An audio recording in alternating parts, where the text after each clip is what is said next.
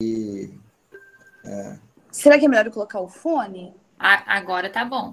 É, agora melhorou. É estranho, mas se vocês quiserem eu coloco o foninho também. Agora tá ótimo. Então tá. Ele tá bem pertinho de mim aqui, ó. Pronto. Acho que agora ficou bem. É que tinham vários ruídos mesmo. Mas eu acho que agora tá bom. Tá. Agora sim. Então, formalmente, muito boa noite a todas as pessoas que estão remotamente conosco em mais um encontro, tá? Boa noite para Paula, boa noite para Bel, nossas convidadas. É uma grande satisfação estar recebendo vocês duas e todas as demais pessoas que estão aqui conosco, tá? Eu queria deixar umas boas-vindas especiais aos nossos alunos da veterinária da FMVZ, da disciplina de gestão aplicada para médicos veterinários, e também organizadora desse encontro, tá bom? E para as pessoas que estão conosco pela primeira vez, este é o programa Diálogos no Live, que é um evento de extensão universitária do Laboratório de Análises Socioeconômicas e Ciência Animal, então o LAI, que é vinculado à Faculdade de Medicina Veterinária e Zootecnia, a FMVZ, da Universidade de São Paulo. Nós ficamos no campus Fernando Costa, na cidade de Pirassununga, no interior do estado de São Paulo. O nosso objetivo ao promover os diálogos é proporcionar a toda e qualquer pessoa interessada um momento agradável de divulgação de conhecimento, de troca de experiências, de vivências e de pontos de vista, entendemos poderem contribuir para o desenvolvimento das nossas pessoas, das nossas carreiras e da nossa sociedade como um todo. Tá? Meu nome é Augusto Raul Bergamiero, eu sou professor da FMVZ da USP e um dos pesquisadores do LAI. E para a moderação dos nossos diálogos de hoje, nós contaremos então com a colaboração da Belni, que irá apresentar a nossa convidada Paula e também irá nos ajudar nos debates, nas articulações e nos diálogos. Tá? Então, eu gostaria de apresentar para vocês, com muita satisfação, a Belni Sperluc Belmonte, que já está conosco. Ela é médica veterinária, formada na Universidade Federal de Pelotas, casualmente onde eu me formei também, então uma belíssima universidade, tá? Ela é mestranda, quase mestra, em agroecossistemas, tá? Pela Universidade Federal de Santa Catarina, e atualmente ela atua na área de saúde única, ou seja, a integração entre saúde humana, a saúde animal e também ambiental. Então, com essas palavras, Bel, eu agradeço mais uma vez por você estar aqui, tá? É um motivo de alegria para nós também, além da Paula. Então, te passo a palavra, por favor, fique à vontade. Boa noite a todos, boa noite, professor Augusto, boa noite, doutora Paula, boa noite a todos que estão nos prestigiando, boa noite, bom dia e boa tarde, porque fica gravada, né? Então a gente costuma usar todos esses cumprimentos. Então, eu agradeço ao professor pela oportunidade, é sempre bom poder compartilhar com os nossos colegas, com os nossos mestres e compartilhar aquilo que a gente aprendeu e aprende diariamente. Então, hoje, o nosso diálogo lá, e a gente vai conversar com a doutora Paula Adriane Piccolo Pieruzzi. Depois ela corrige se tiver algum errinho de pronúncia. A doutora Paula, ela é médica veterinária, formada pela Universidade do IMB de Morumbi, certo? Ela é mestre em microbiologia pela Universidade de São Paulo, campus Pirassununga. Ela é proprietária e responsável técnica do Lab Animal e Hemocare, que é um laboratório de diagnóstico e de banco de sangue, né, professora? Isso. E ela também é professora e coordenadora de curso no Centro Universitário Anhanguera. Então, eu passo a palavra para a professora Paula, agradeço a todos por estarem nos prestigiando hoje, deixem as suas perguntas no chat e se inscrevam também para fazer a pergunta oral, né, professora? É importante que o pessoal se inscreva, acompanhe, colabore. E hoje a gente sabe que todos esses diagnósticos que são feitos a nível de laboratório auxiliam a vida do médico veterinário, né? E é uma possibilidade que o tutor tem, porque hoje muitas coisas o tutor pesquisa na internet e às vezes ele chega lá na clínica e o veterinário ele faz o trabalho da melhor forma, Porém, às vezes a gente tem uma ferramenta que é um exame laboratorial mais específico, que vai facilitar encontrar a causa do problema que o nosso pet ou o nosso animal de produção tem. Certo, professora? Passo as palavras para a senhora. Obrigada, obrigada, Bel. Bom, pessoal, boa noite. É um prazer estar aqui no Diálogos do LAI. Professor Gameiro, muito obrigada pelo convite. Obrigada a todos do LAI. Obrigada, Bel, mais uma vez. Paula, só a tua imagem se abriu? Ou... Abri, professor. Tá? Não sei, para mim não aparece. Para vocês aparece também?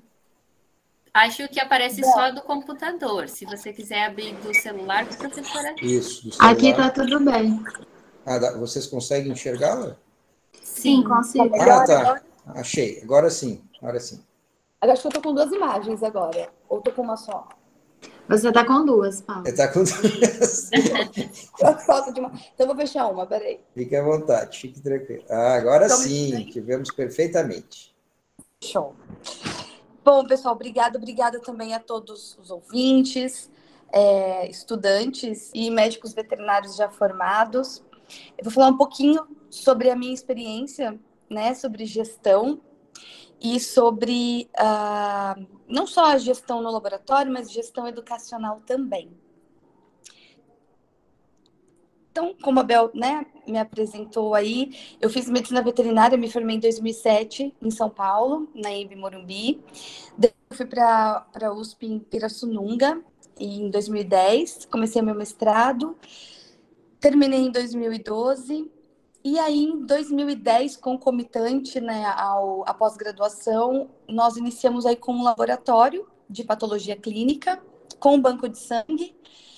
E em 2015 eu ingressei, só para vocês entenderem um pouco essa dinâmica, né, como docente aqui na Anhanguera Educacional. E aí, em 2019 eu assumi a coordenação do curso. Mas o nosso grande objetivo aqui é falarmos um pouquinho sobre gestão, né? E que bom que hoje nós temos disciplinas que tratam de gestão, que é um assunto tão importante que muitas vezes algumas tomadas de decisões, elas ficam um pouco nebulosas porque a gente não tem formação nessa área. Então, isso é extremamente importante. Eu estava até falando com os meus alunos ontem sobre isso, o quanto a gestão faz falta para a gente quando a gente se forma, né? Então, eu vou falar um pouco sobre esse cenário. Quando nós pensamos em gerir um departamento, gerir alguma empresa, a gente sempre precisa imaginar o que a gente faz, determinar as nossas funções, para que a gente gerencie um dos nossos maiores desafios, que é o tempo. Então, como a gente se divide na gestão... Então, aqui eu coloquei o meu exemplo, né? Que eu preciso me dividir entre o Centro Universitário Anhanguera e ao laboratório. Sendo que aqui na faculdade eu desempenho essas duas funções de docente e de coordenadora. E no laboratório como responsável técnica, né? Então, a gente precisa sempre mensurar o tempo para que a gente consiga fazer essa gestão da melhor maneira possível. E como a Bel muito bem falou, né, o patologista ele tem como objetivo auxiliar o colega clínico veterinário, seja ele especialista, seja ele um clínico geral.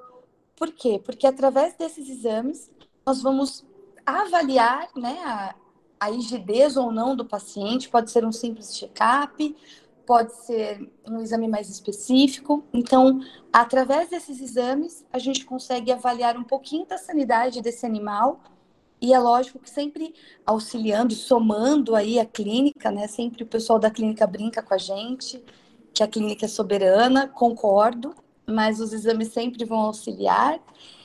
E muitas vezes, para a gente realizar uma vacinação, optar realizar uma cirurgia, um procedimento cirúrgico, a gente precisa saber desse status sanitário do nosso paciente. Quando nós pensamos em montar aí um negócio, muitas vezes a gente fica com um pouco de receio em como desempenhar essas funções, mas muito na nossa área, né? Na nossa área técnica. mas a gente nunca pode se esquecer que nós precisamos administrar e gerenciar tudo isso. Então, eu peguei aqui um microtexto, né, de administração e gestão. Então, a administração é planejar, organizar, controlar todos os recursos tangíveis e intangíveis, né, que nós temos aí para a empresa, sendo que a gestão ela é um pilar dessa administração. Então, é garantir aí que todos esses processos possam ser executados conforme previsto. Então, para que a gente monte um negócio, a gente precisa avaliar a viabilidade, né, o local no qual nós nos encontramos, se existe mercado, o ponto, como que nós vamos lidar com esses clientes, como que a gente vai vender esse serviço. E foi exatamente isso que eu realizei em 2010. Né? Então, eu encontrei uma necessidade em Pirassununga de ter aí uma prestação de serviço nessa área que não tinha. Então, os exames eles iam para outra cidade via motoboy ou para laboratórios humanos, né? E nós temos aí uma portaria do CRMV que determina que só, né, médicos veterinários possam realizar exames veterinários. Então, isso foi muito bom para a gente também. Feito isso, determinado aí o ponto, o local, nós precisávamos avaliar aí a demanda. Então, nós temos muitas clínicas em Pirassununga, mais de 20, né, já registradas e identificadas. Só que muitas vezes, pessoal, quando os médicos veterinários começam a atuar como especialistas ou como clínicos, sempre existe uma necessidade de compreensão de quais são os exames disponíveis, de como funciona essa coleta. Parece que é uma coisa simples, mas não é tão simples assim. Então, auxiliar esse clínico, esse especialista, quais são os exames, né, o portfólio de exames, quais são os preparos para que esses exames sejam realmente fidedignos. Então, eu sempre brinco em aula que tudo depende desde o jejum do paciente. Então, se esse paciente precisa fazer uma avaliação bioquímica, por exemplo, mensurar ureia, creatina, LT, FA, glicemia, ele precisa ser submetido a um jejum de 8 a 12 horas alimentar, água à vontade, porque senão talvez nós nos deparemos com um exame que não tenha um resultado fidedigno, e esse não é o objetivo. Ou então, se nós temos aí problemas de coleta, também a gente solicita uma outra amostra. Então, basicamente, nós aqui em Pirassununga, nós fazemos hemograma, bioquímica sérica, microbiologia, os parasitológicos, né? Então, exame de urina, de fezes, citologias. E alguns hormônios nós também mensuramos, outros nós encaminhamos para um laboratório parceiro e também conseguimos concentrar aqui o banco de sangue. Então, nós vimos que essa era uma demanda que não estava sendo atendida. Então, tudo isso entrou na nossa administração, na nossa gestão, no nosso planejamento. E na prática, né, esse mundo corporativo ele está cada vez mais dinâmico, ainda mais com a velocidade de informações tão rápida, né, aqui ao passo de um clique. Só que nós observamos hoje ainda que faltam gestores e administradores desempenhando essas funções que muitas vezes ficam restritas a quem é dessa área. Então, para inaugurar o laboratório Empira em 2010, né, ele era em Pirassununga, depois eu trouxe para Leme e agora a gente abriu uma filial em Pirassununga. Eu chamei um amigo, convidei um amigo para me auxiliar nessa parte de gestão e de administração, porque muitas vezes está quem do nosso conhecimento, né? Então, por isso que eu falei no início que nós precisamos muito vislumbrar todo esse universo e que bom que nós temos, por exemplo, aí na Universidade de São Paulo, essa disciplina. Aqui, por exemplo, na Anhanguera, eu desconheço em outras unidades que tenham a disciplina de gestão. Foi uma sugestão hoje na reunião acadêmica. E aí, pensando-se agora no laboratório em si, para uma gestão laboratorial, a gente precisa gestão de recursos humanos, administrar recursos materiais, verificar quais são esses custos, preço de vendas, a informática aplicada, então o que nós podemos utilizar aí de TI para nos auxiliar e melhorar, viabilizar aí a comunicação e a liberação de laudos, controle de qualidade e o financeiro, porque tudo isso faz parte da gestão. Eu citei alguns poucos itens, 7 itens, nós temos mais de 20, mas esses são os principais. Por quê? Se eu não tenho um profissional qualificado para desempenhar essa função, eu vou morrer na praia. Então, não adianta a gente ter um laboratório, ter os melhores equipamentos, o melhor ponto, se você não tem técnicos bons, né, em quem você possa confiar.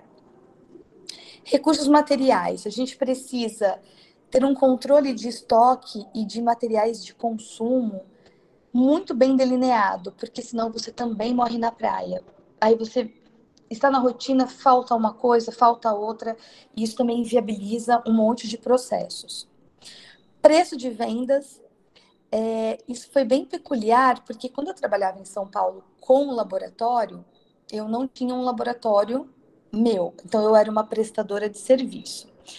Eu trabalhei no Hospital Veterinário Rebouças, no laboratório deles, no laboratório da Ípica Paulista, lá no Morumbi, e aí também no PETS, né? Era PET Center Marginal, hoje é Rede PETS. Cada laboratório trabalhava um pouquinho de maneira assim peculiar, mas os preços praticados, eles eram bem homogêneos. Quando eu vim para Pirassununga, né? Quando eu fui para Pirassununga em 2010, eu fiquei um pouco assustada. Por quê? Porque, obviamente, né, o valor seria diferente, então nós temos que fazer uma análise regional, e não teria como eu cobrar R$50 um hemograma, como a gente fazia em São Paulo, sendo que quando eu cheguei aqui, né, no interior, a consulta correspondia a R$50. Então esse foi um choque, né? Porque eu falei, nossa, uau! Eu tenho que ganhar, então, no volume de exames, porque o meu preço eu preciso baixar um pouco. Não tinha nem como competir. E no início, eu tinha alguns laboratórios humanos que tinham autorização para realização de exame como meus maiores concorrentes. É lógico que depois, conforme a gente foi executando os exames, prestando uma consultoria e mostrando a diferença e por que é importante um médico veterinário avaliar essas análises, a gente começou a ganhar espaço no mercado. Mas eu falo que foi uma catequização. Então, a gente foi ali durante 1 ano, 12 meses, mostrando a importância, qual era a diferença, o porquê que é importante um veterinário. Então, por exemplo, um exame simples, que é um hemograma, nós temos aparelhos automatizados, nós temos, inclusive, nos 2 laboratórios, mas eu sempre brinco, quem é meu aluno, né, ou me acompanha nas redes sociais, eu coloco um hashtag máquina não faz hemograma. Porque a máquina, pessoal, ela me dá valores matemáticos. Então, eu consigo saber o valor da concentração de hemácias do hematócrito, quantos milhões de hemácias esse paciente tem por milímetro cúbico, quantos leucócitos, mas não tem uma análise citológica desse esfregaço sanguíneo. E mesmo que tenha por um biomédico, por exemplo, nós temos peculiaridades e infecções que só existem na veterinária, né? Aquelas que não são zoonoses fogem do conhecimento destes técnicos. Então, a gente publicava, encaminhava alguns informativos, alguns informes, folders, com as imagens. Então, com uma inclusão de Babesia em um eritrócito, com Hepatozoon em um neutrófilo, com uma mórula de Ehrlichia, com Anaplasma platys, ou cistos de isóspora em exames parasitológicos. Então, toda essa expressão de conhecimento também, ela faz parte da gestão laboratorial. Nós fazemos uma consultoria, e essa consultoria para os nossos clientes, ela não tem custo, né? Não tem limites, nem de horário, nem de tamanho de consultoria e de conteúdo, mas foi assim que nós conseguimos acho que, acredito eu, que conquistar todos os nossos clientes, né? Nós começamos a ganhar um espaço no mercado e conseguimos clientes por indicação. Então, a gente não precisou depois continuar visitando os clientes, os colegas veterinários, porque nós tínhamos as indicações. E isso, para nós, é algo muito valioso, né? Nada melhor do que a gente ter uma indicação do que a gente ir lá, se apresentar, que faz parte. Mas nós tivemos aí... essa dádiva, né, de termos todas essas indicações, inclusive em outras cidades, um pouquinho em Araras, aqui em Leme, em Santa Cruz da Conceição, em Palmeiras. Então, quando a gente realiza, né, esse trabalho de formiguinha, a gente consegue alavancar aí alguns resultados a longo prazo que são bastante interessantes. Como eu falei um pouquinho anteriormente, e eu não sei por que que desconfigurou toda a minha apresentação, mas ok. Quando a gente pensa em patologia clínica, a gente precisa pensar, então, em todos esses pré-requisitos para que a gente tenha um laudo bacana e um laudo fidedigno. Então, eu preciso que esse paciente, ele seja condicionado aí a fazer um jejum alimentar, porque senão nós vamos nos... deparar com amostras que não são adequadas, não gerando um laudo fidedigno, por exemplo. Então, a gente pode se deparar aí com amostras lipêmicas ou há um problema na coleta, que é uma outra, um outro aspecto interessante e muito importante para nós na patologia, coleta de amostras. Então, se a coleta ela foi feita de maneira inadequada, nós vamos ter uma amostra inadequada. E aí, quando a gente coloca essa amostra para homogeneizar, a gente já percebe que ela tem ou agregados de fibrina, ou agregados plaquetários, muitas vezes é microscópico, mas é o nosso aparelho carésimo, que a gente faz reparos e adequações periódicas, eles podem sofrer com isso também. Então, eu digo que é um desafio constante em todos os aspectos, porque a gente precisa que o médico veterinário parceiro, né, cliente, ele entenda um pouco da nossa área para entender a importância, por exemplo, do jejum, de uma coleta adequada, para que esse transporte de amostras seja feito de maneira adequada. Então, nós temos um motoboy, nós já tivemos alguns, mas nós fixamos com o Rogério porque ele é cuidadoso, ele transporta na estrada, né, essas amostras de maneira adequada, acondicionadas, para que elas não sofram hemólise, por exemplo. E algo bem importante, pessoal, sobre coleta, é que muitas vezes a gente sai da faculdade com a impressão de que a gente super sabe coletar. E aí, quando a gente faz a nossa primeira coleta, a gente fala, nossa, não. Então, às vezes, a gente faz até alguns workshops de coleta. Porque um gatinho, por exemplo, né? A gente pode coletar da cefálica, mas... o ideal é a gente fazer uma coleta da jugular. Por quê? Porque é o vaso mais calibroso e a gente consegue obter um fluxo sanguíneo ali de coleta mais rápido. Então, eu sempre brinco que o ideal é a gente utilizar, por exemplo, uma seringa de 3 ml e uma agulha 25/7, porque os vasos são extremamente pequenos. Imaginem um gatinho de 40 dias. Então, todas essas peculiaridades, a gente vai treinando, né, os nossos clientes para que eles ganhem, o tutor e o paciente ganhem, e a gente também, a gente ganha em tempo, em qualidade, e eles ganhem um resultado assertivo. Afinal, a patologia clínica ela existe para auxiliar o clínico na determinação, né, de uma patologia, para fechar um diagnóstico, instituir uma terapêutica e traçar um prognóstico, né, por semiologia. Então, eu não consigo ajudá-lo se eu não tenho um exame bacana. Então, o pessoal fica bravo, a gente liga, a gente descarta a amostra, pede uma nova coleta. Alguns ficam mais bravos, outros menos, outros já compreendem total e falam, olha, nem vou mandar, eu coletei, chamei o motoboy, mas a amostra tá horrível. Então, isso é importante, porque se a gente se coloca em uma situação de só aceitar, a gente não consegue alavancar, proporcionar um trabalho bacana, e também a gente não tem respeito no mercado. Porque se a gente aceita tudo, qualquer amostra, qualquer coisa, então eu também vou ter um qualquer laudo, né? Então a gente sempre precisa ter essa postura e essa firmeza, né? Hoje até aconteceu algo interessante no laboratório, a gente não passa valores por telefone. Eu passo o valor mediante uma foto de uma requisição de um médico veterinário, aí sim a gente passa os valores, ou então a pessoa vai, o tutor vai pessoalmente no laboratório e a gente passa valores. Mas, em geral, o tutor ele não paga para mim, ele paga para o meu cliente médico veterinário e depois, no final do mês, as clínicas nos pagam. Por que que a gente faz isso? Porque, muitas vezes, tutores, eles querem fazer o exame sem passar pelo médico veterinário clínico. Então, eles querem cortar um caminho. Vamos supor que eu aceite. Então, vai lá a dona Nazaré com a Lili. Eu coleto um sangue dela, porque a dona Nazaré queria fazer um controle.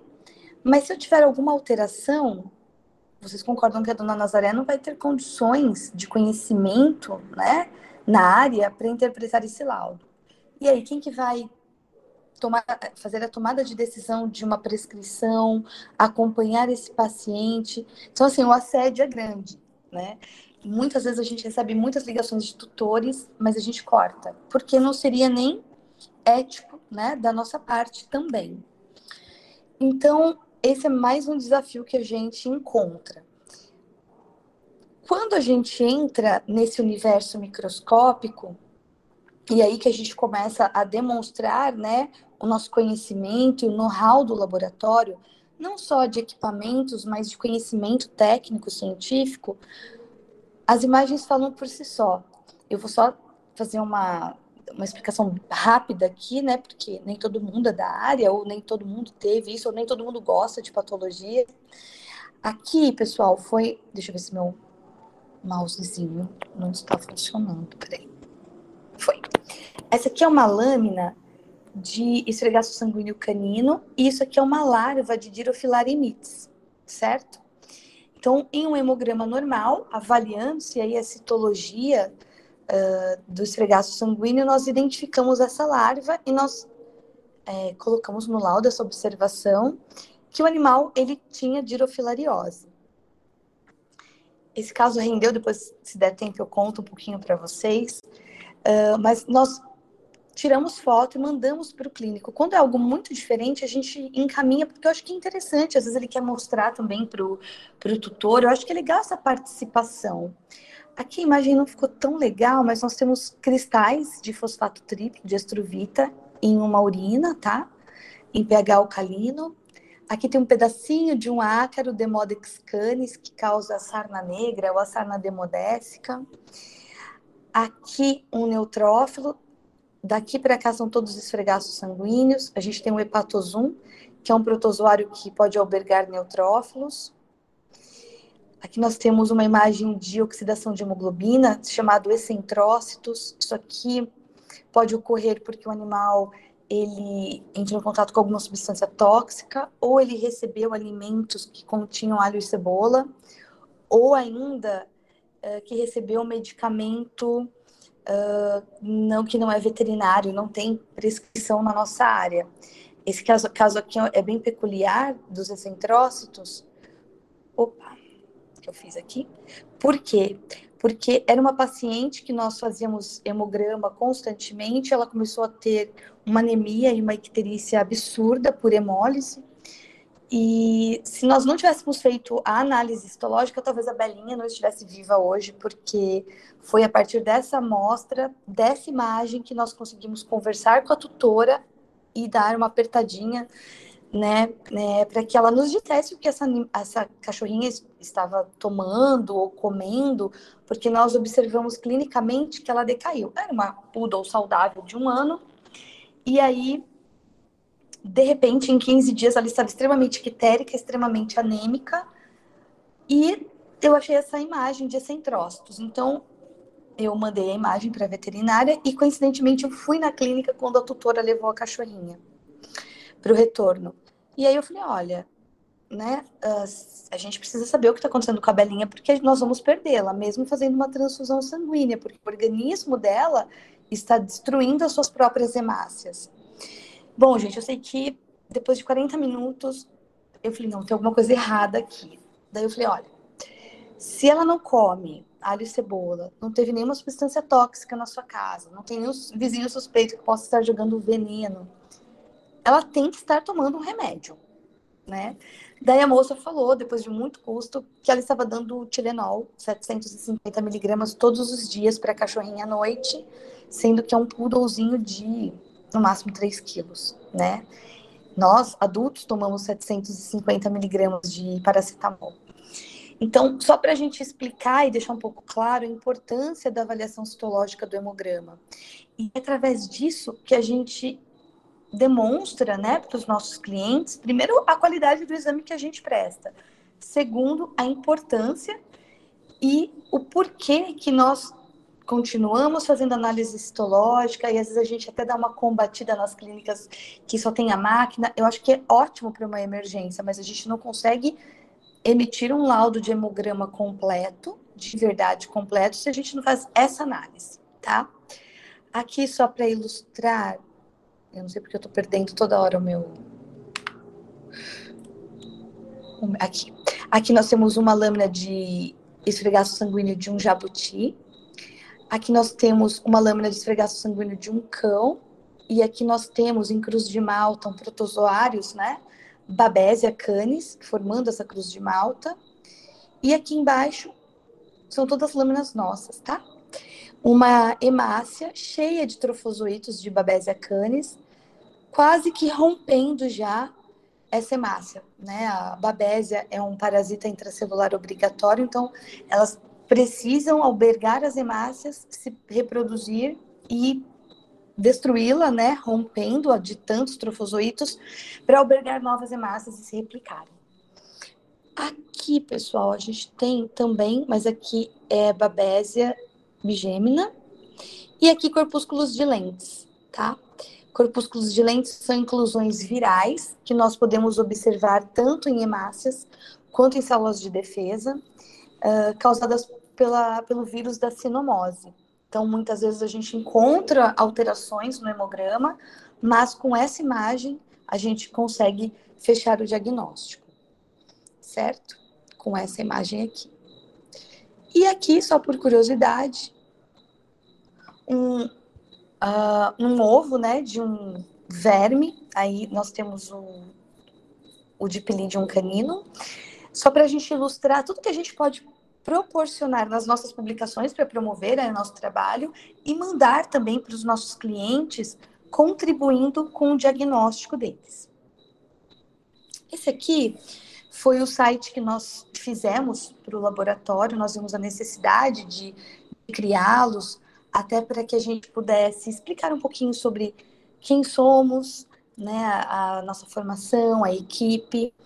Hoje nós somos 4 médicos veterinários, 2 em Pirassununga, 2 em Leme. Os 3 são meus ex-alunos, né? Eu tive essa dádiva de ter alunos que gostem de patologia clínica e que eu pude lapidá-los cada vez mais, porque eles são excelentes, eu só precisei fazer um ajustezinho fino, e eles estão assim se saindo extremamente bem, né? Lógico que eu tenho o maior orgulho. E confio extremamente na equipe, e isso é muito bom, porque é muito mais fácil você recrutar, né, mão de obra quando ela já é conhecida. Então, isso é extremamente importante. Voltando um pouquinho aqui para o site, nós realizamos exames tanto de animais de produção, quanto pets, e quanto selvagens, né, silvestres. E aí a gente coloca um pouquinho de informações pertinentes. Então, quais são os exames, quais amostras eu preciso mandar, por exemplo, para mensurar um T4 livre, se é no tubinho de tampa roxa, tubinho de tampa vermelha, se é o soro, se é o plasma, se é o sangue total, convênios. Então, a gente conta um pouco da nossa história através desse site. E a gente também consegue emitir os laudos. Então, ele é disparado pro médico veterinário, E ele é disparado também no site. Então, a pessoa, o médico veterinário, ele entra com o seu login, com o seu usuário, e a gente consegue ter uma agilidade em liberação de laudos. Isso aqui é muito importante para a gestão, porque quando você opta em trabalhar com vários segmentos dentro da patologia clínica, por exemplo, biologia molecular, a própria patologia clínica, anatomia patológica, por exemplo, citologia, histologia, histopatologia, micro, parasitologia. Você precisa também delinear muito bem os setores no seu laboratório para que isso ocorra e os responsáveis. Então, a gente depois, isso se torna automático, mas tudo isso a gente precisa pensar na tomada de decisão de delineamento de um projeto, de um laboratório.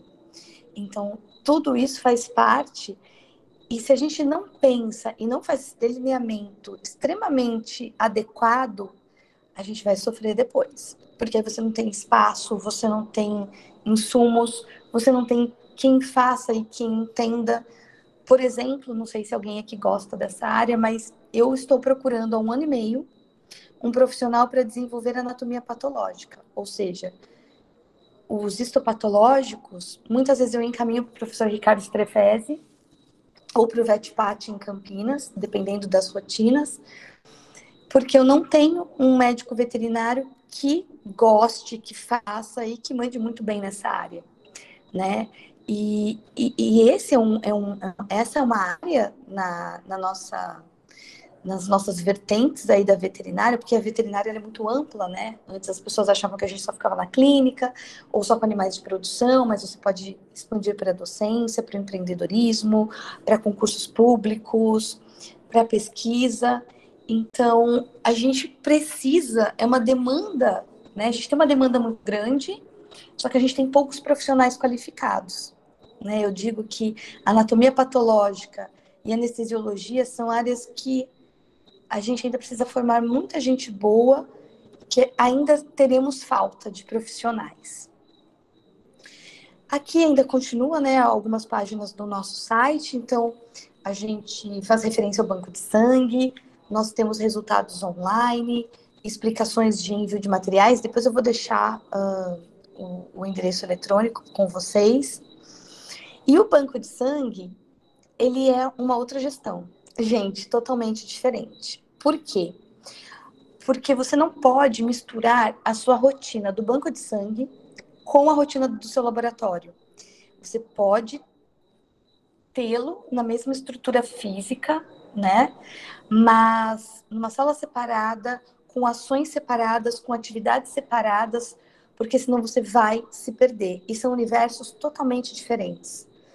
O banco de sangue, ele mobiliza animais aptos a doarem sangue. Então, eu não trabalho mais com gatos, tá? Só em São Paulo eu trabalhava com felinos, porque é bem complexo.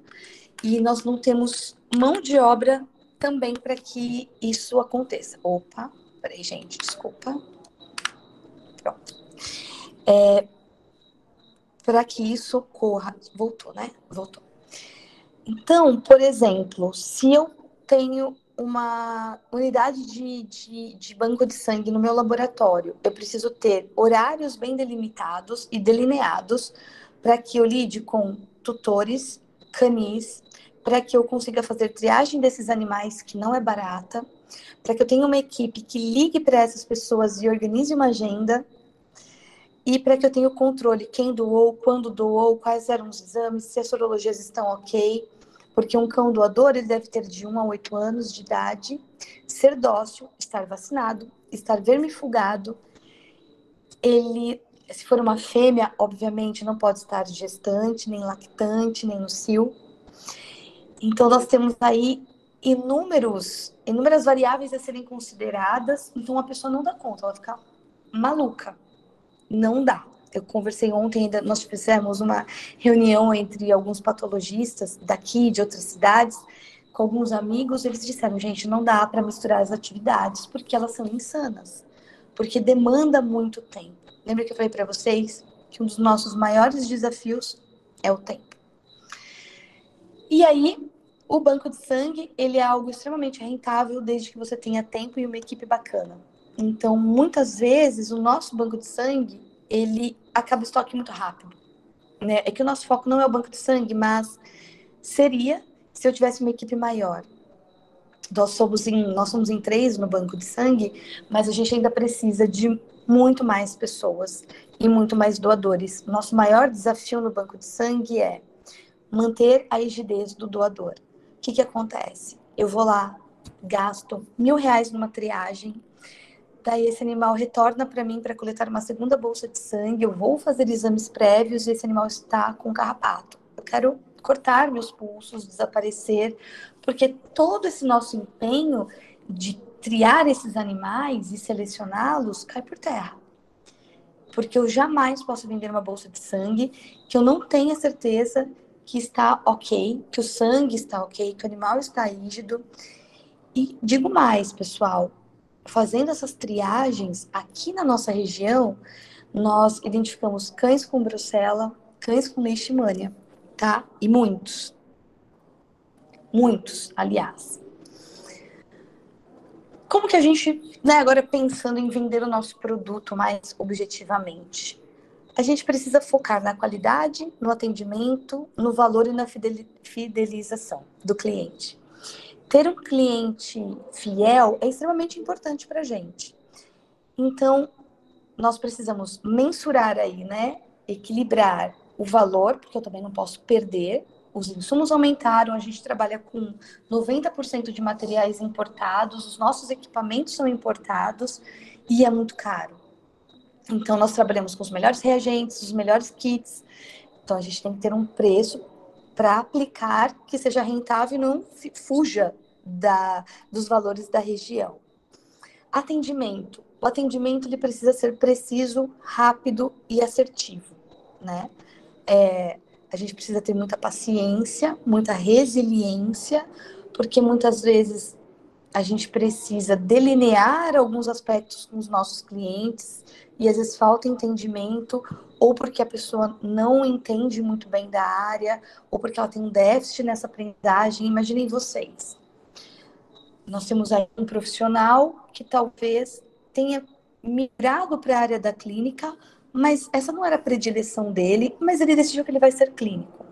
E ele tem algumas deficiências em clínica médica de pequenos, por exemplo, em semiologia. Então, muitas vezes a gente precisa auxiliá-lo nisso. Ele poderia estar brilhando em outras áreas, mas ele quis ir para aquela área. Eu não vou julgá-lo, eu estou aqui para prestar um serviço. Então, muitas vezes a gente tem que ter esse feeling. E aí a gente dá uma ajudazinha e muitas vezes as pessoas acabam tomando gosto pela clínica e vão fazer uma especialização, porque ninguém melhor do que a gente para saber quais são os nossos maiores desafios e as nossas maiores dificuldades. Mas o que eu quero dizer com isso? Para a gente não perder a paciência e nem desistir do cliente na primeira, segunda, terceira, quinta dificuldade, né?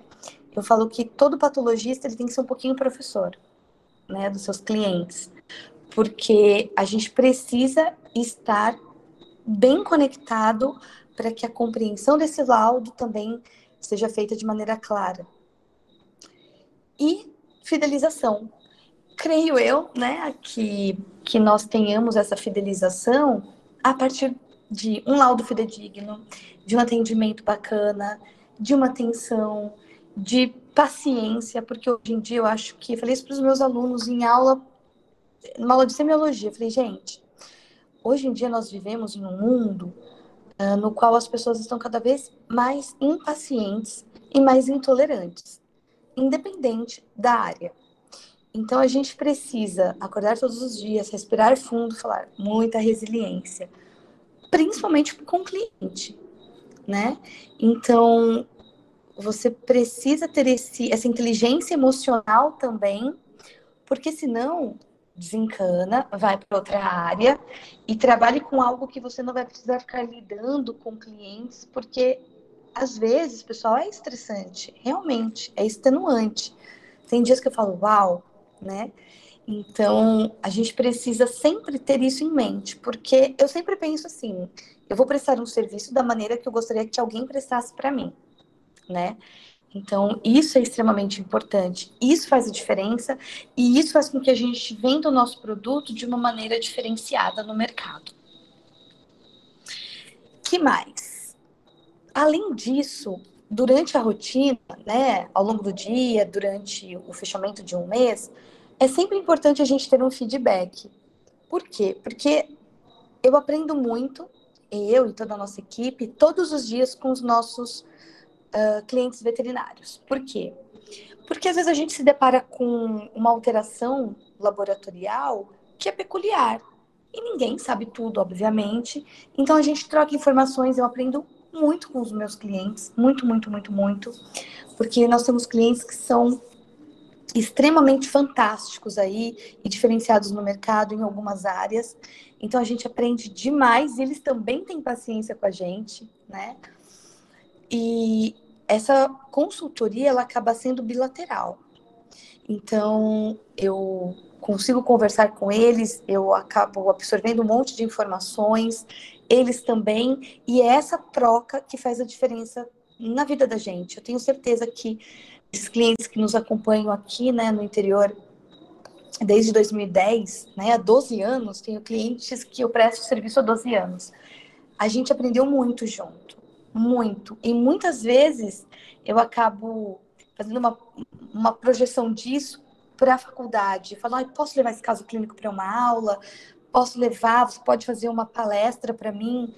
Isso é muito legal, gente, porque eu acredito que, lógico, a gente tem que ser feliz com aquilo que a gente faz, a gente tem que ser rentável, mas a gente tem que trabalhar da melhor maneira possível para que aquilo se torne uma rotina agradável, que nos recompense, não só financeiramente, e que a gente tenha prazer em estar dentro de um laboratório na bancada. Porque senão, a pessoa acaba desistindo. Se não gosta, não vai, gente. É que nem aquela matéria que a gente não curte muito, você fala, nossa, tem que estudar isso daqui, que pesadelo.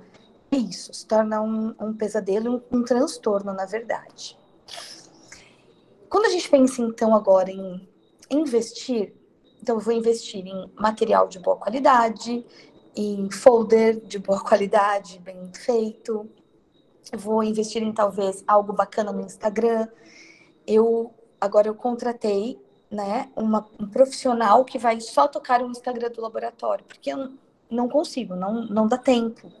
Então, às vezes eu coloco no meu pessoal, né, só que aí meu Instagram foi hackeado, eu perdi os meus seguidores, comecei do zero.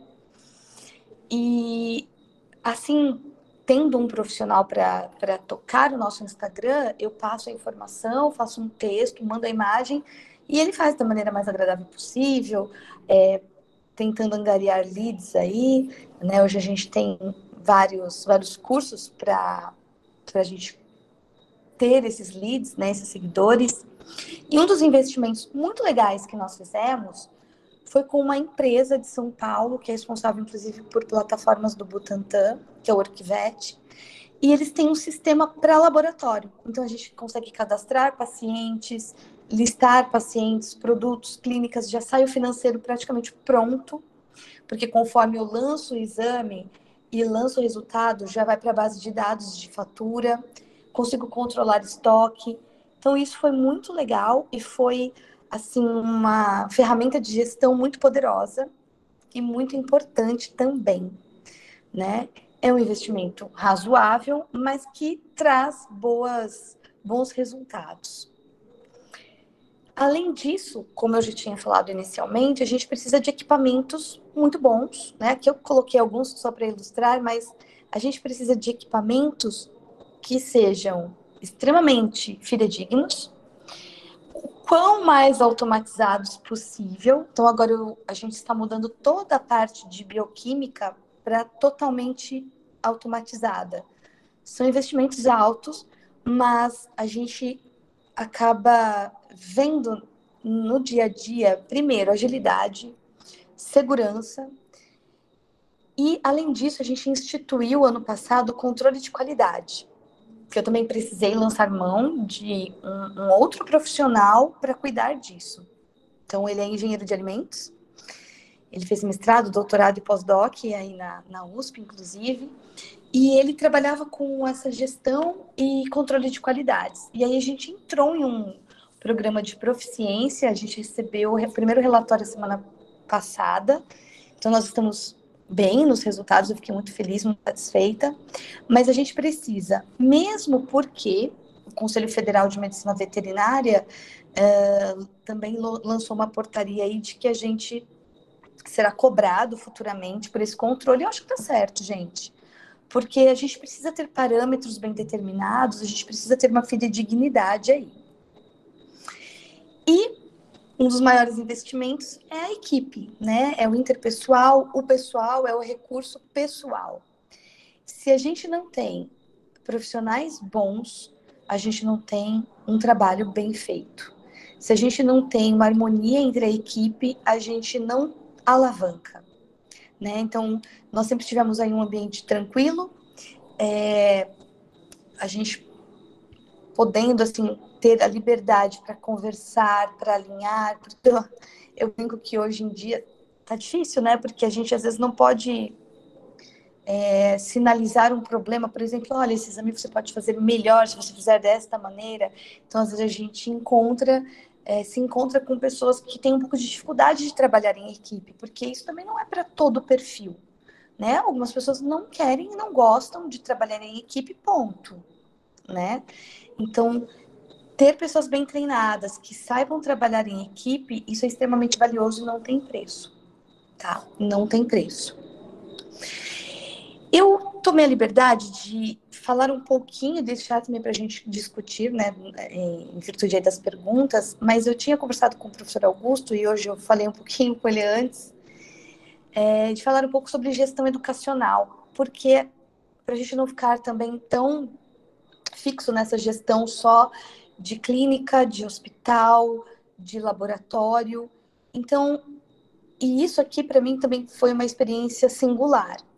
Eu comecei a dar aula na Anhanguera em 2015 e em 2019 eu recebi a proposta, o convite de assumir a coordenação do curso. Daí eu pensei, nossa, gente, mas em que momento, que horas, né?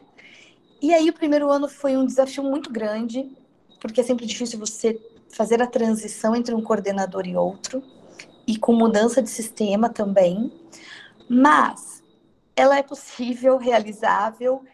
E eu acredito, né, que nós tenhamos aí caminhado positivamente, instituído e mudado algumas performances aqui da faculdade e deixando um pouquinho com a cara do coordenador mediante a necessidade dos alunos. Então, como eu fui docente há bastante tempo, a gente acompanhava algumas necessidades discentes.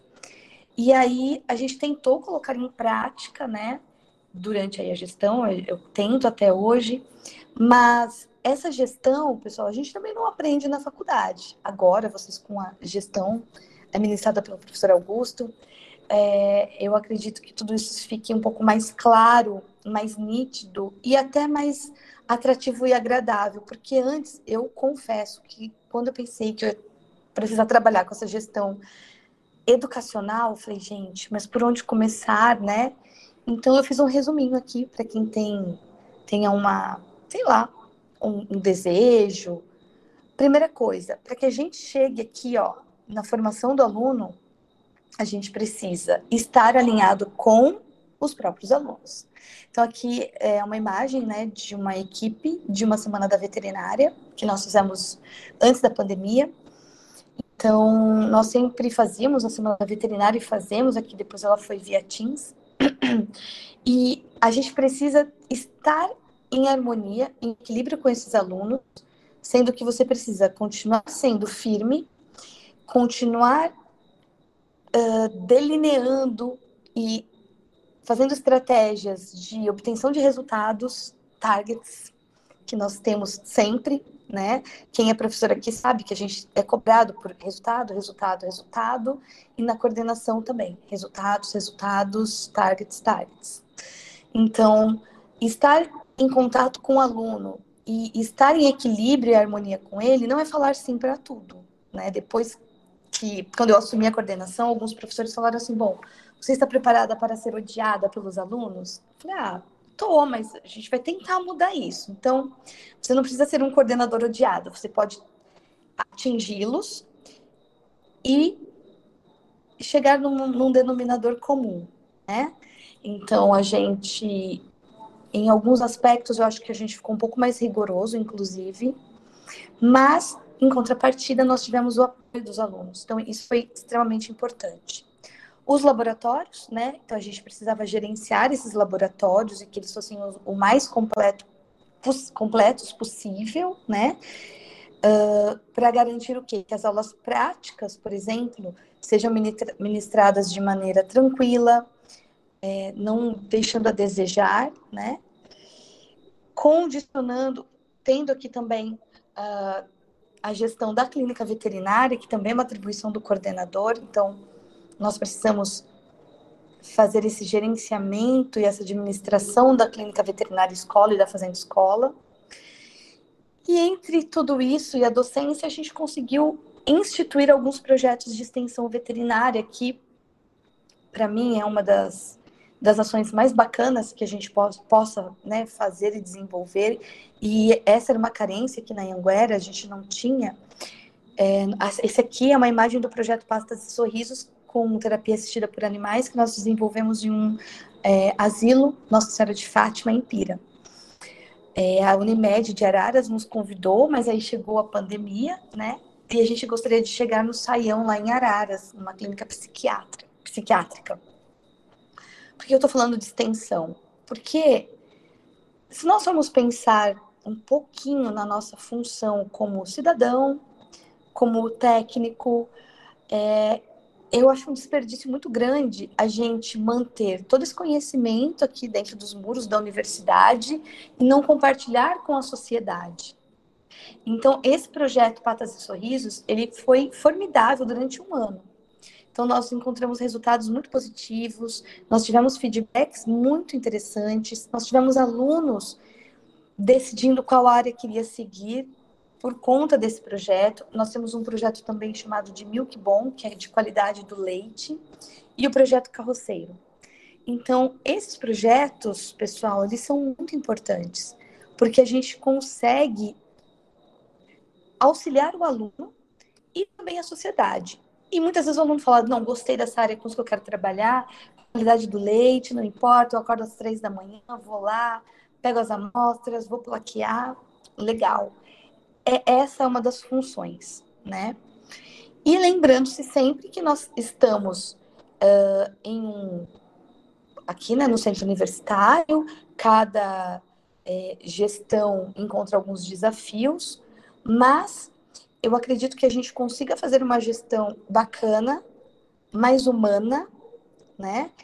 Quebrar, romper alguns paradigmas que existem, não só aqui, mas em outras instituições, né? Eu estudei numa faculdade particular, né, em Morumbi, em São Paulo, e foi a partir de lá que eu decidi que eu queria fazer patologia clínica. Eu já tinha decidido no 2º ano da faculdade, e já saí de lá com indicações de emprego. Então, eu acho que isso é importante. Cada instituição tem suas peculiaridades, tem seus desafios, mas a gente precisa chegar, né, nesse objetivo, que é formar as turmas e formar com qualidade, não só formar por formar. E eu acredito que uma das gestões mais desafiadoras seja essa aqui, que é da equipe docente. Não tem todos os nossos professores aqui, tá? Aqui é só uma parte, né? 8, faltam ainda mais 7 professores, mas assim, eu acabei mudando um pouquinho a cara do curso. Alguns professores precisaram mesmo sair. Na pandemia a gente precisou fazer algumas reduções, depois a gente já pôde recontratar, mas assim, sempre contando aí com pessoas que a gente sabia, que a gente já conhecia o trabalho, que são proativas, que sejam parceiras. Tem um monte de gente da USP.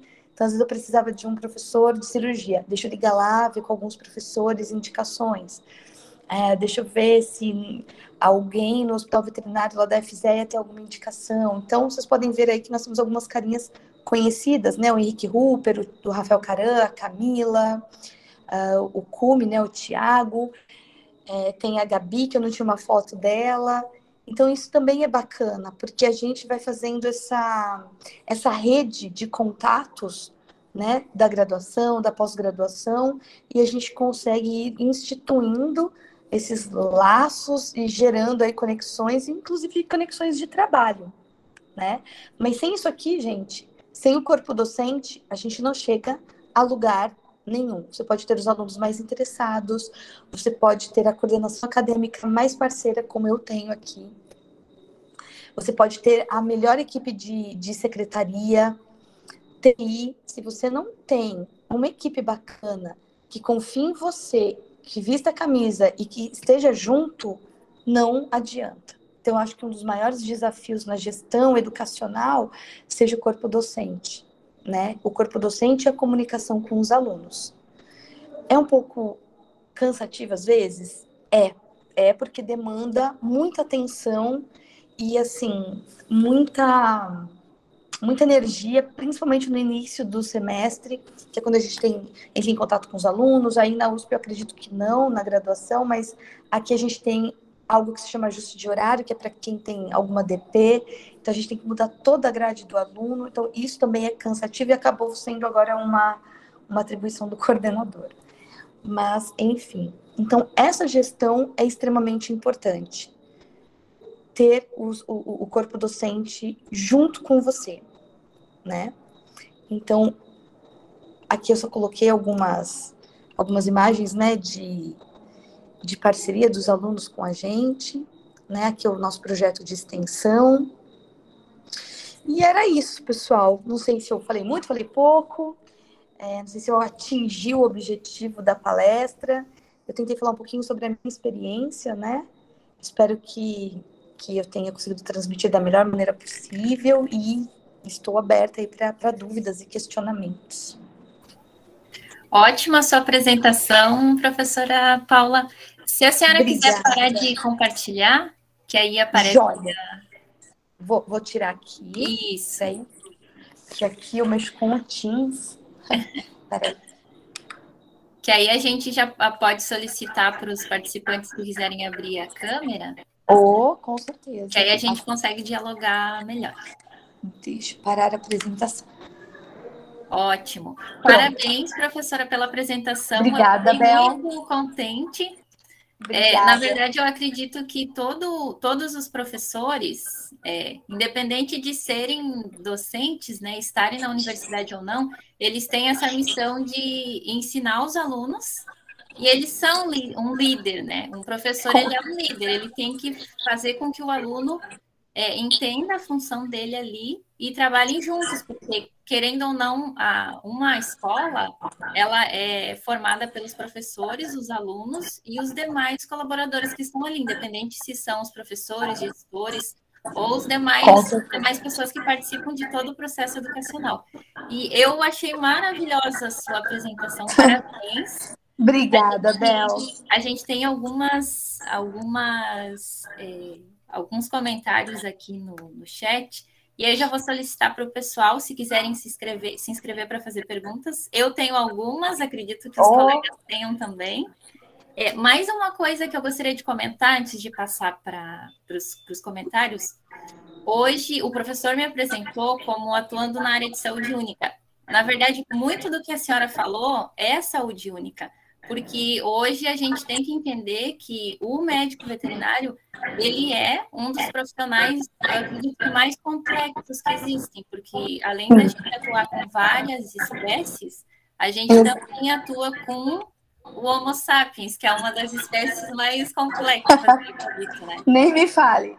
Então, o médico veterinário, ele tem que entender que ele tem que atuar com pessoas, porque o nosso paciente, ele é um animal, então ele não consegue contar o que está acontecendo. Quando a senhora comentou a questão da cachorrinha, eu fiquei pensando que é um insight que eu quero passar para os colegas que estão se formando agora. Nós somos investigadores, né, professora? Somos. CSI. Isso aí. Muita coisa a gente tem que aprender a conversar com o tutor. A gente tem essa demanda que é, acredito que é muito grande, e a gente acaba se cobrando muito porque a gente tem que... Não dá para abraçar o mundo, dá para escolher uma área. Exato. A Sara conseguiu trazer para a gente essa ideia super interessante, porque a parte de exames laboratoriais, de gestão da docência, eu acredito que é uma área que tem tudo a crescer, porque hoje a gente vai sair da clínica convencional, pelo que a gente tem observado, né? Tem Sim, uma tendência mundial para que se trabalhe com toda essa parte preventiva. E um exame laboratorial é uma ferramenta que a gente tem para fazer para auxiliar nisso, né, professora? Sim, com certeza, Bel. E às vezes a pessoa fala assim, eu quis fazer veterinária, né? É porque eu não gosto de pessoas. Então, você tá no local mais equivocado possível, porque, assim, meus bichos são meus filhos, né? Longe de humanização, não gosto de humanização, mas, assim, nós amamos, eles fazem parte da família. Então, a gente lida com inúmeras situações inusitadas. Então, a gente tem que estar preparado para isso, porque às vezes você vai falar, meu Deus, socorro, e é normal. E quando é com a gente, é pior ainda, né? Eu falo que quando o nosso animal fica doente, a gente fica meio burrão, né?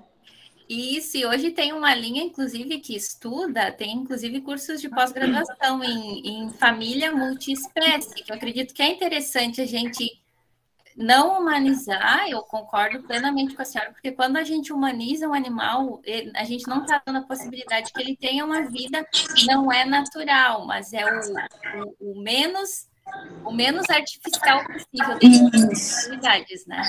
Exato. Então, professora, a gente tem alguns comentários aqui. Eu gostaria de agradecer aos tanto discentes quanto docentes que estão acompanhando a nosso encontro hoje. Tem bastante gente aqui da USP, de Pirassununga, né, professora? Professor, me corrige se eu não estou comentando corretamente aqui.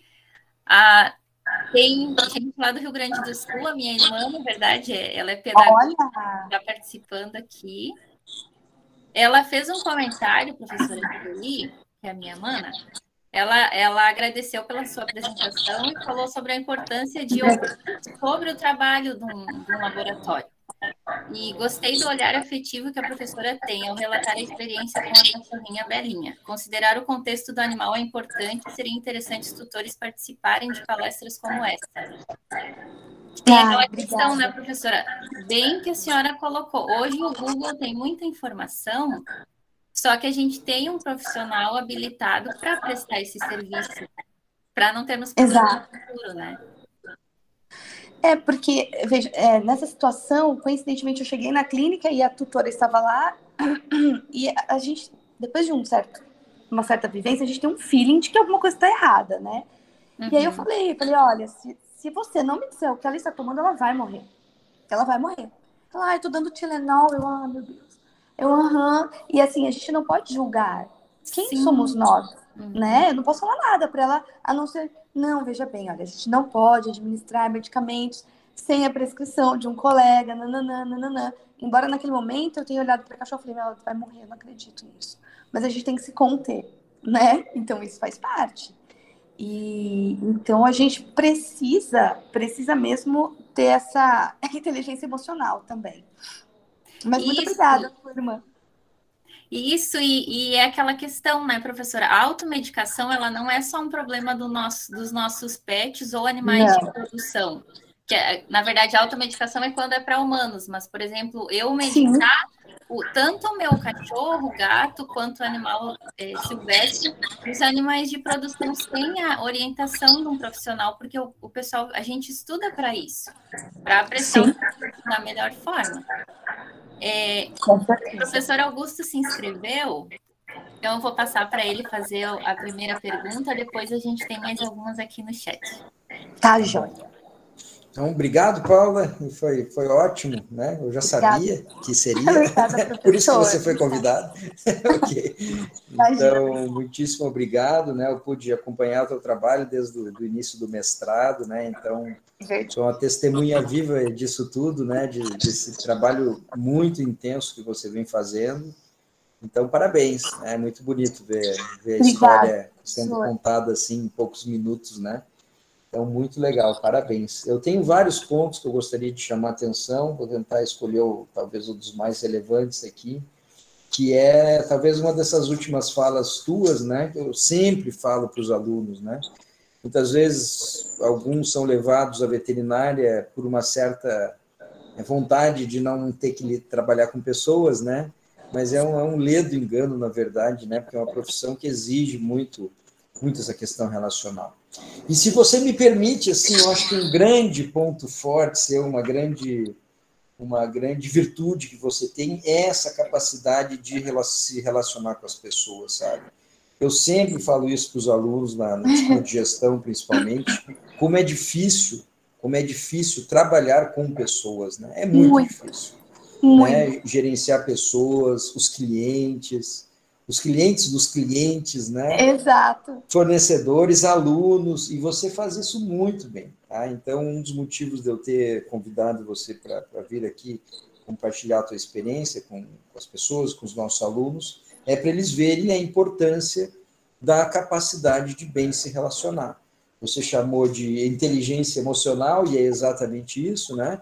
Essa resiliência, essa paciência, né? E eu sei muito bem como você é resiliente, né? Por ter acompanhado essa história. Então, isso é muito importante. E isso faz a diferença, tá? Faz muita diferença em termos de sucesso, né? De desempenho positivo. Quanta coisa você faz, né? Você foi para a patologia que você sempre gostou, você está na patologia, você empreendeu, você fez a pós-graduação, você continua com o pé na academia, você virou professora, é coordenadora do curso, trabalha com extensão. Então, é muita coisa, né? E é muita coisa porque você tem capacidade de fazer isso, né? Então, isso é muito legal, eu acho muito bonito. E você tem esse espírito da liderança, né? O líder não é o autoritário, o líder é que consegue articular as pessoas e fazer as coisas acontecerem bem feitas, né? Então, o exemplo que você deu, por exemplo, de virar coordenadora e ser amada pelos alunos, eu sei que é difícil, mas é possível. É isso que a gente precisa, né? Pessoas que façam as coisas, pessoas que agreguem, que somem, né? Então, isso eu acho muito bonito. Então, esse é um comentário que eu queria fazer. Por enquanto, eu não vou monopolizar a palavra, então passo adiante, depois eu me inscrevo. Obrigada, professora. Tá certo. O Fernando Ribeiro Barbosa, ele pergunta sobre o endereço da clínica do seu laboratório em Pirassununga. Aí acredito que a senhora pode também deixar o link para a gente depois. Posso, claro. E ele faz outra pergunta, professora. Tem uma dúvida em relação ao atendimento ao cliente. Seria interessante permitir que o cliente tutor ligue para o laboratório para tirar dúvidas sobre os exames? Pois às vezes o tutor não confia ou ele tem vergonha de perguntar ao veterinário na hora da consulta. Tá, nossa, isso daí é uma polêmica. Vamos romper um paradigma aqui. Eu já tive muitos problemas com isso, gente. São 12 anos, né? Então, o que acontece? Eu tive um problemão com um cliente meu, que é meu amigo, amigão mesmo. Nós fizemos o exame da cachorrinha, era um controle, ela não estava bem. E aí, a tutora ligou para o laboratório, nós já tínhamos enviado para o meu amigo, ele não tinha visto, ele estava em cirurgia, e aí a Débora passou para a moça, né, o resultado. Essa moça ficou maluca, porque ela ficou desesperada, e porque não é da área, né, e aí ela deixou meu amigo enlouquecido, e ele me ligou me destruindo. Você não pode fazer isso, eu não autorizo. Bom, foi uma loucura. Daí eu falei, não, pedi desculpas, né, pela Débora. Eu falei, não, calma, fui lá na clínica, conversei com ele, porque eu detesto ranços. Então eu falei, não, eu vou lá. Peguei meu carro, fui lá, falei, calma, conversei com ele. Falei, ela não tinha essa experiência, ela não sabia. Tudo bem, tá. Aí a gente alinhou que não passaríamos. O que a gente pode fazer?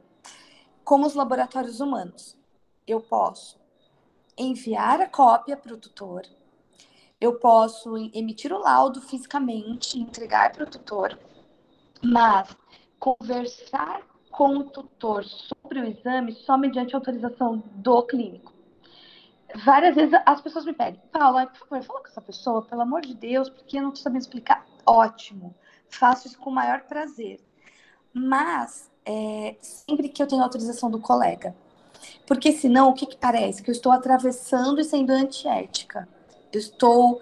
É como, sei lá, se a gente estivesse duvidando também da capacidade dele. Então, os nossos clientes, eles já estão condicionados. Então, às vezes, eles falam, olha, eu posso pedir para a pessoa ir aí? Posso pedir, por exemplo, coleta. É que Leme e Pira são universos muito diferentes. Isso que é peculiar, gente, que é interessante. A gente precisa entender cada cidade. Olha, 20 quilômetros de distância. Aqui, a maioria dos clientes em Leme manda o animal para a gente coletar sangue. Fala assim, tem uma coleta, manda a requisição, manda o cachorro. Manda o gato, micro cachorro, iguana.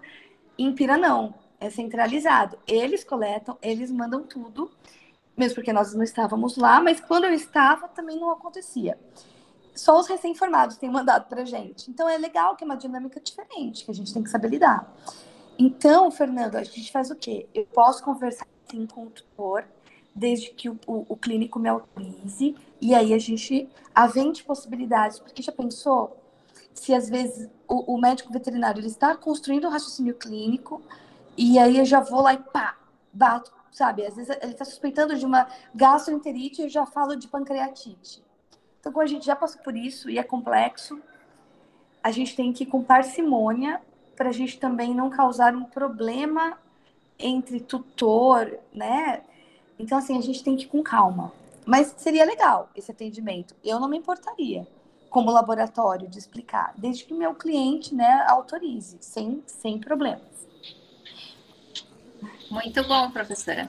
E a gente tem bastante essa questão hoje, né, do tutor, ele indo direto procurar ou o medicamento, que hoje a internet facilitou muito a vida, inclusive, do veterinário, só que deixou expostas muitas opções que prejudicam a vida dos nossos pacientes.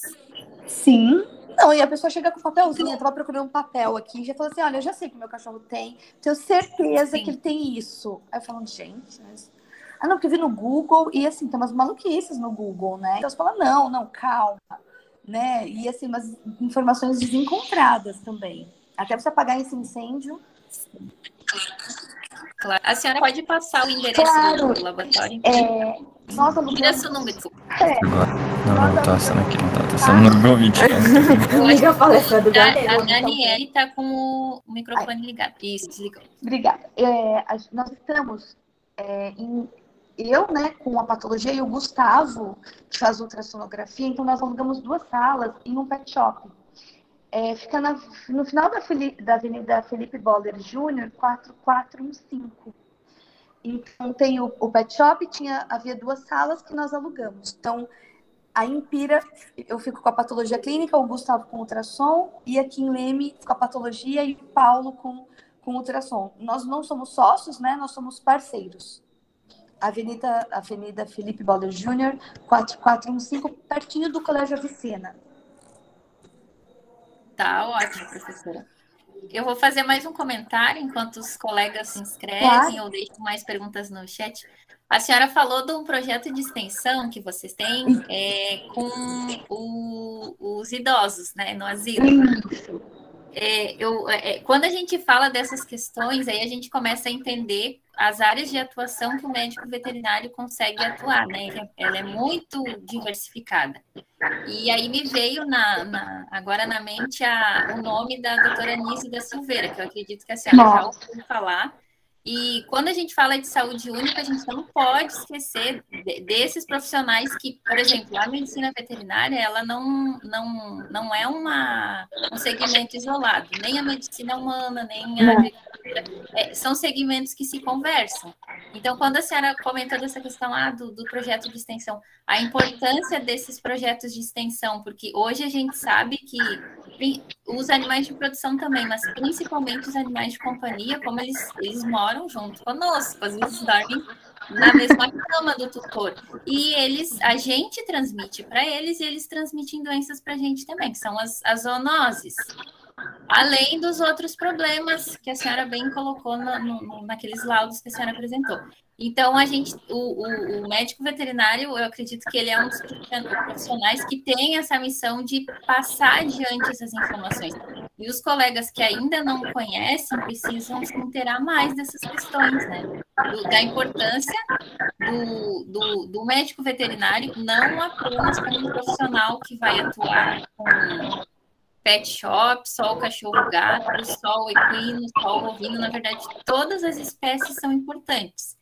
E, voltando aqui para a parte de exames laboratoriais, é uma ferramenta que a gente tem, e muitas vezes ela vai, a senhora me permitiu, vai colocar, evitar um diagnóstico terapêutico, que aí eu vou usar uma medicação para tratar o meu paciente, às vezes não era a melhor abordagem. Claro que nós, como médicos veterinários, a gente tem que ter essa clareza que se eu estou em dúvida, eu preciso consultar um colega, que não é errado. A gente não aprende tudo, não tem nem essa possibilidade de saber tudo, né? Não, nem a gente nem tem essa pretensão, né? Graças a Deus a gente está em um universo veterinário cada vez mais específico, né? Então, isso que você falou, Bel, é muito importante porque essas equipes... Eu fiz uma palestra semana passada aqui na faculdade para o pessoal da Psico sobre a zooterapia ou terapia assistida por animais. Porque muitas vezes as pessoas acham que é só ir lá e brincar. Não, não é. Tem toda uma ciência, um estudo por trás, um planejamento. Então, a gente vai utilizar o animal como um co-terapeuta para que atividades e ações sejam expressas pelo assistido, que pode ser a criança com espectro autista, a criança com paralisia cerebral, a criança que sofreu um abuso sexual, que a gente tem muito, infelizmente, o idoso, né, um paciente acamado. A gente vai fazer com que o animal seja um facilitador de ações, ou para ele começar a conversar com a gente, ou para uma criança fazer um exercício, ou para uma criança abusada sentir confiança. Eu participei de uma situação muito maluca na minha vida sobre isso, né? A professora falou que eu sou quase psicóloga, é porque eu fiz 3 anos de psicologia antes, né? E tranquei, tá explicada. Né, na PUC em São Paulo, antes de fazer a veterinária. Então, nós já fazíamos essa terapia assistida por animais e nós fomos encontrar uma criança que tinha sofrido abuso e ela não conversava. Daí a gente levou um golden, ela começou a brincar com o golden, então ela começou a contar para o cachorro, né? Até me emociona. E começou a contar, narrar para o cachorro o que tinha acontecido. E aí foi que a gente conseguiu contato visual com ela e verbal, e aí ela fez os relatos. Então, o animal, ele é um facilitador. E qual é a nossa... Lá eu estava como estudante de psicologia, hoje eu vou como uma veterinária. É longe de mim, e eu acho isso muito triste, né? Quando a gente chega para fazer um trabalho de uma equipe multidisciplinar e nós não temos uma equipe multidisciplinar de TO, de psicólogo, de enfermeiro, de... sei lá, de um profissional de educação física, porque é uma equipe multidisciplinar. Eu não estou ali para avaliar o idoso em nenhum parâmetro humano, né? Eu tenho que zelar pela sanidade do animal para que ele não transmita uma zoonose. Então, só rapidinho, por exemplo, o jabuti. Ele pode ter no seu sistema digestório salmonela, como um agente ali que não vai fazer mal para ele. Então, ele pode ser um portador, pode transmitir a salmonela. Então, a gente precisa fazer cultura de fezes para verificar se tem esse agente. Então, essa é a nossa função. Aí, às vezes, a pessoa quer mudar de atuação e dá tudo errado. Então, a gente vai lá, não como psicólogos, porque não somos, mas como responsáveis pela sanidade do animal. Por isso que a equipe multidisciplinar, multi-inter e transdisciplinar, como eu sempre falou a professora Maria de Fátima, ela é tão importante. E a gente tem que estar abertos, né, professora? Porque hoje eu observo muito na internet o pessoal, mas fulano não é autoridade. Mas a gente tem que ver quem está fazendo alguma coisa. Então, e se unir a essas pessoas. Porque tem muitas pessoas que elas estão fazendo o que elas conseguem. Então, tem uma deficiência técnica, alguma coisa ali. A gente tem que tentar melhorar, não apenas criticar, que só com crítica a gente não resolve. Auxiliar a resolução do problema, né? Eu tenho uma pergunta sobre... É um pouco relacionada à gestão, porque eu tenho visto muito isso agora que a gente está nesse mundo digital, sobre o marketing.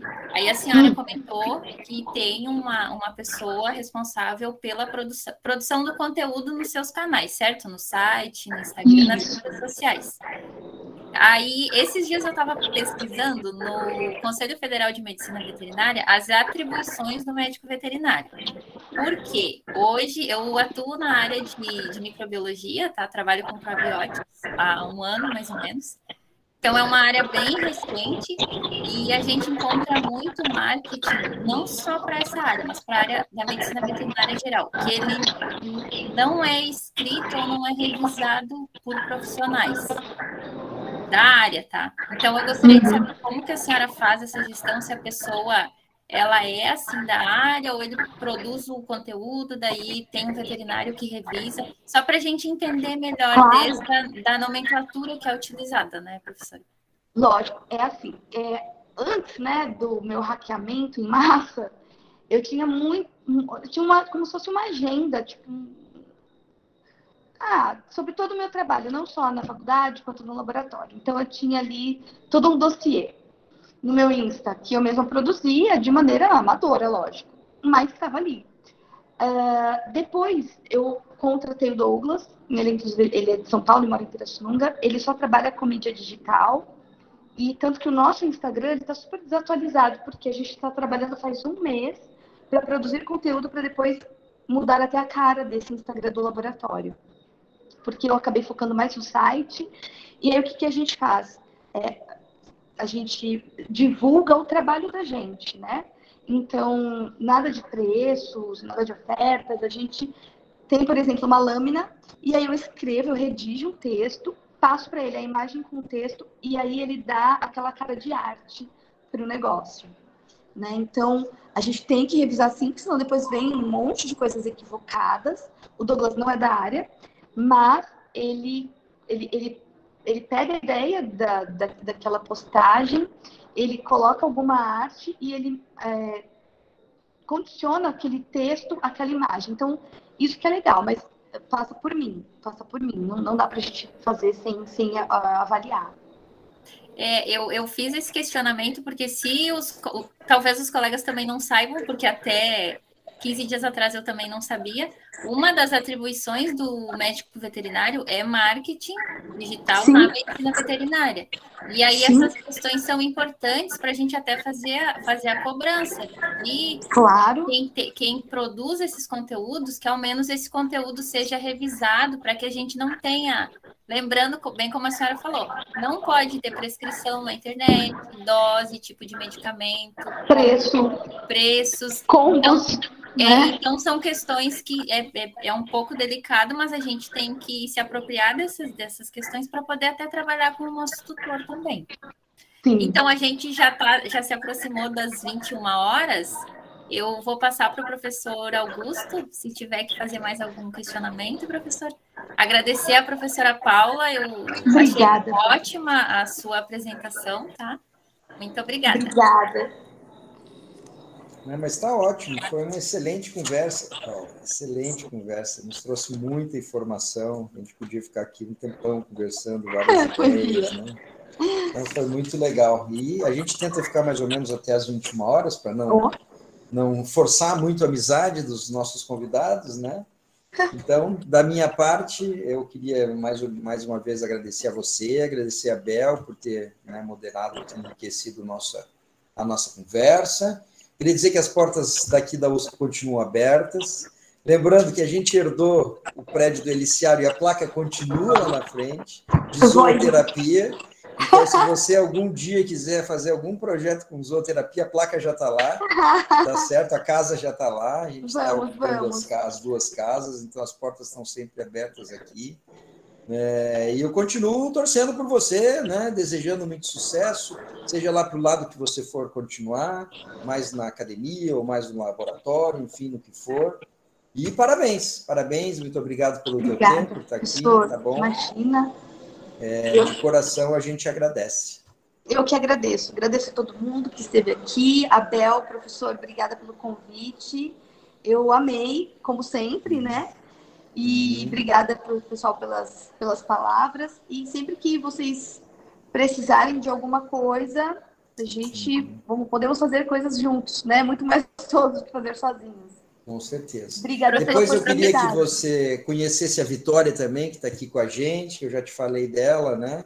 Do interesse que ela tem. Está ali a carinha dela. Agora você já a conhece também pessoalmente, para vocês interagirem a partir daqui, tá? E é isso. Aqui a gente tem como praxe o nosso convidado, o convidado que encerra. Então, eu encerro aqui, eu devolvo para a Bel falar mais alguma coisa, encerrar da parte dela, e depois a gente passa a palavra para você fazer o fechamento. Tá, muito obrigado a você e a todo mundo que está presente, a Vitória e a Vanessa, que são as meninas que trabalham com a gente nos diálogos, organizam tudo. A Bel, mais uma vez, a você, e boa noite para todo mundo, obrigado para todo mundo. Obrigada. Eu quero agradecer ao LAI, ao professor Augusto pelo convite, agradecer a equipe do LAI que faz a coordenação sempre desses eventos que são essenciais. Às vezes pode parecer, mas é só uma palestra, não é, porque fica gravado no YouTube. Então, no YouTube dá para ouvir no podcast depois, então tem várias opções para a galera acessar. Eu agradeço novamente pela oportunidade e passo para a professora Paula deixar uma mensagem para os nossos colegas veterinários, para os demais colegas que estão acompanhando a live e para os demais interessados também sobre a importância de gestão e a importância de exames laboratoriais. Com certeza. Obrigada, agradeço mais uma vez então ao professor Augusto, ao Lai, a Bel, a todos os organizadores, todos os presentes. Obrigada, pessoal. É muito bom poder falar sobre um assunto que a gente gosta muito, né? Poder entrar em outros âmbitos educacionais, né? Sempre muito bom trocar essas ideias com visões e pensamentos diferentes e pessoas diferentes, de universos diferentes. Obrigada pela oportunidade, parabéns pela iniciativa, pelos diálogos do LIPE. Eu acho que são momentos assim muito enriquecedores e que permitem muitas trocas de informações. Obrigada mesmo. Obrigada, professor. Obrigada, Bel. Obrigada, gente. Obrigada por tudo. Boa noite. Obrigada, boa noite.